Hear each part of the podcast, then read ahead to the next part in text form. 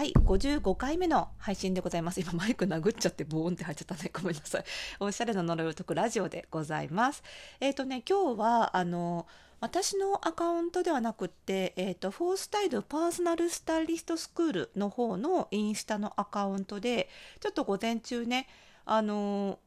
急遽というか、突然、あの、インスタライブをやって、あのその模様をお届けしたんですがあの今日午前中はですね私の新刊のあのコーディネート撮影に向けてある某人気ブランドさんに衣装のリースを、えーさせてもらいに行ってましてプレスルームに、えー、と私とあとアシスタントとしてねうちの、えーフォースタイルポパーソナルスタイリストスクール略して FPSS ですけども FPSS の卒業生のね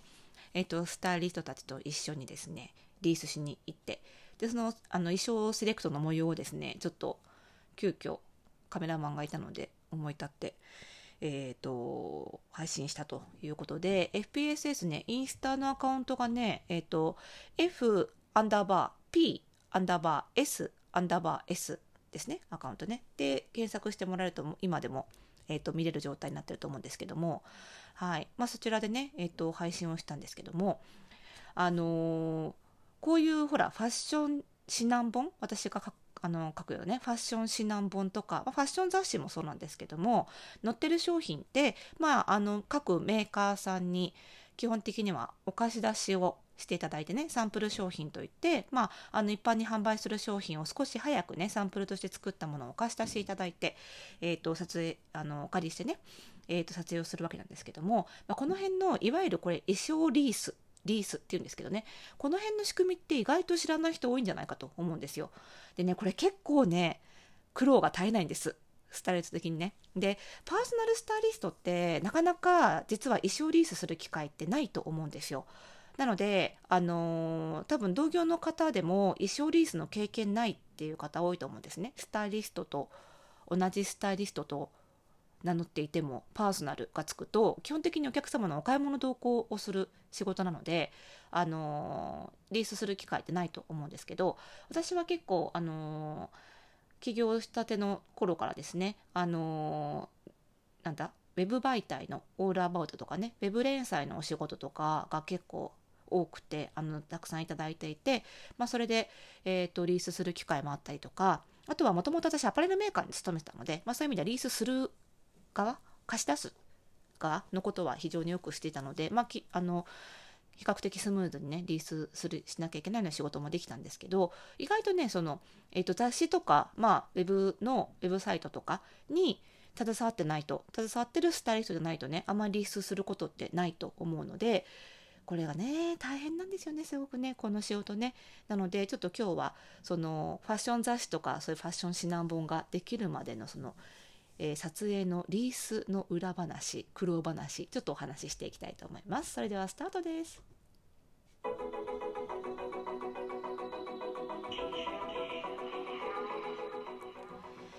はい、ということで始まりました55回目の配信でございます。おしゃれの呪いを解くラジオでございます。この番組ではあなたに巻きつくファッションへの思い込みイコールおしゃれの呪いをバッサバサと解いていきます。服装心理学をベースにおしゃれをもっと楽しみ、自分を変えるコツをお届けしています。お相手はパーソナルスタイリストで日本服装心理学協会代表理事の久野里沙でございます。今日もよろしくお願いします。ということでね、まあ、その衣装リースの裏話ということでね、まあ、これ結構今回も大変だったんですよ。え何かというとねその本に載るから雑誌に載るからといえば何でも貸してくれるかというとまだそうではないということでその貸していただくまでの貸してくださいっていうこう依頼作業ですねこれがなかなか大変なわけなんですよね。であの今回のように、まあ、結構今回大手の出版社さんから本出させてもらうのであのそういうとこはねちゃんと編集さんがついてくれるので、えっとその編集さんに代わりにそのリースの依頼をねいろんなメーカーに電話してかけていただいたわけなんですけれどもまずねその、まあ、私もねもともと貸す側だったので、まあ、非常に気持ちもわかるんですがまずねファッション雑誌じゃないとそもそも貸してくんないっていうメーカーさんがねすごく多いんですよ。でこれなんでかっていうといろいろ理由はあるんですけども結構ね大きい理由があの今回私が出版あの出すようなねあのファッション指南本みたいなその雑誌じゃなくっていわゆるこう実用書みたいなあの本屋のね本屋さんの実用書みたいな棚に並ぶような本っていうのは発売期間が決まってないんですよ。ファッション雑誌って、まあ、一月に一遍とか隔月とか販売期間決まってますよね。なんですけどこういう実用書みたいなのって決まってないんですよね。でもかや載せる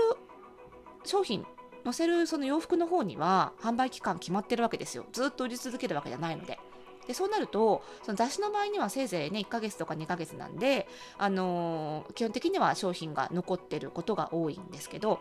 その実用書に載っけちゃうとその半年後とかにその商品の問い合わせもらってももう売ってないと。その時の対応が大変だと。いうこととか、まあ、結局ねなんでその衣装を貸すのかっていうと販売促進なわけじゃないですか宣伝なんですよね。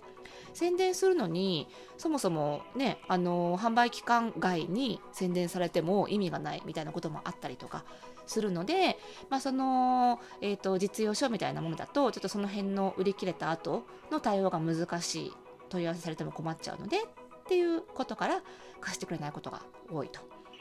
なので今回は結構ね雑誌じゃないと貸せないんですよってことに結構引っかかってしまってなかなかね難しかったんですよね。リースの各あのリースのねあの依頼をするのがね。でねまたね今はねコロナっていうこともあってそのサンプルの制作数自体を絞っているところも結構多くてなのでもうそもそもサンプルがもうなくて貸せませんみたいなメーカーも結構あったのでね割と大変だったんですよねでまあそれそれ以外にはそのリースの時の苦労っていうのはよくあるのはあの他にどんなブランドが乗るんですか？みたいなことを聞かれてしまってであのー、自分のブランドよりも安い価格帯のブランドとは一緒に載せないでくださいとかなんなら同じページにうち以外のブランド載せないでくださいみたいなそういうね縛りもがあるブランドも結構あるんですね。でそうすると、まあ、そこはもうそもそもそのブランドでのそのブランドで統一したコーディネートしか作れないってことなのでなかなかねこういうファッション指南本みたいなのに使うのはちょっと厳しいかなっていうことで、えー、お借りできなかったりとかすることが結構あるんですよね。あとはねリースで結構大変なことっていうのはね何でしょうね。まあそうね。あとは何だろうね。あとはね時期的な問題もありますよね。あのちょうど今の時期ってあの本当に秋物のあの始まりあの販売直前というかちょうどあの早い秋物が販売し始めたぐらいなので比較的ねサンプルは充実してるんですね。サンプルの種類としては本来は。なんですけど、あのー、結構ねその秋冬物のカタログ撮影をするためにその、あのー、サンプルをもう持ち出してしまっていたりとか、あのー、撮影のために使えない期間が結構あったりしてそれであんまりこうあのサンプルの品揃えが良くなくって借りれないみたいなこともあったりあの他のね雑誌の撮影でもすでにキープされてしまっていて借りれなかったりみたいなことも結構あるんですよね。なので、えっと、今日かな？あの行ったあのところも結構サンプル自体はあるんですけどあのもう撮影の予定が決まってるのでちょっとこの辺は全部お貸し出しが難しいんですよみたいな感じで借りれるものが少なかったりっていう感じで結構ねあっちこっちからえーと、物をかき集めてっていうのが、まあ、なかなか難しいということで、まあ今回ね、撮影するね、あのコーディネート数もね、多いんですよ。あの12月にね。あの、そう、初めはね、11月、今年の11月って言ってたんですけど、なんだかんだ言ってスケジュール伸びてまして、まあちょっとちゃんとね、デザインとかをやって、落ち着いて出そうっていうことで、あの、ちょっと12月に発売伸ばそうかみたいな話になってまして、まあありがたいですけどね、ちゃんとしっかりデザインをしてから出そうっていうふうにね、あの、思っていただけてすごいありがたいんですけど、なんで12月になりそうなんですが、まあ、これその、まあ、自分に合った、ね、服をちょっと今とは違う角度であの選べるようになるそのノウハウをお伝えする本になりそうなんですけどもまあねすごいカット数なんですよ。どれぐらい撮影するかっていうとね80近く。80近く80カット近く。これなかなかですよ。あのねファッション雑誌の特集でもまあ15とか20カットぐらいがせいぜいなので私もねちょっと80カットの撮影っていうのは結構ねなかなかこれまでの10約15年のキャリアの中ではなかなかの 多い方でアパレルメーカー時代のねカタログ撮影ぐらいじゃないかと思うんですけどこんな撮影するのね、まあ、結構な量なんですよ。だこれをねちょっとなかなか全部集めるというのは結構管理が大変で。で借りるってことは返さなきゃいけないのであのタグをちゃんと取っとかなきゃいけなかったりとか結構大変なんですよね。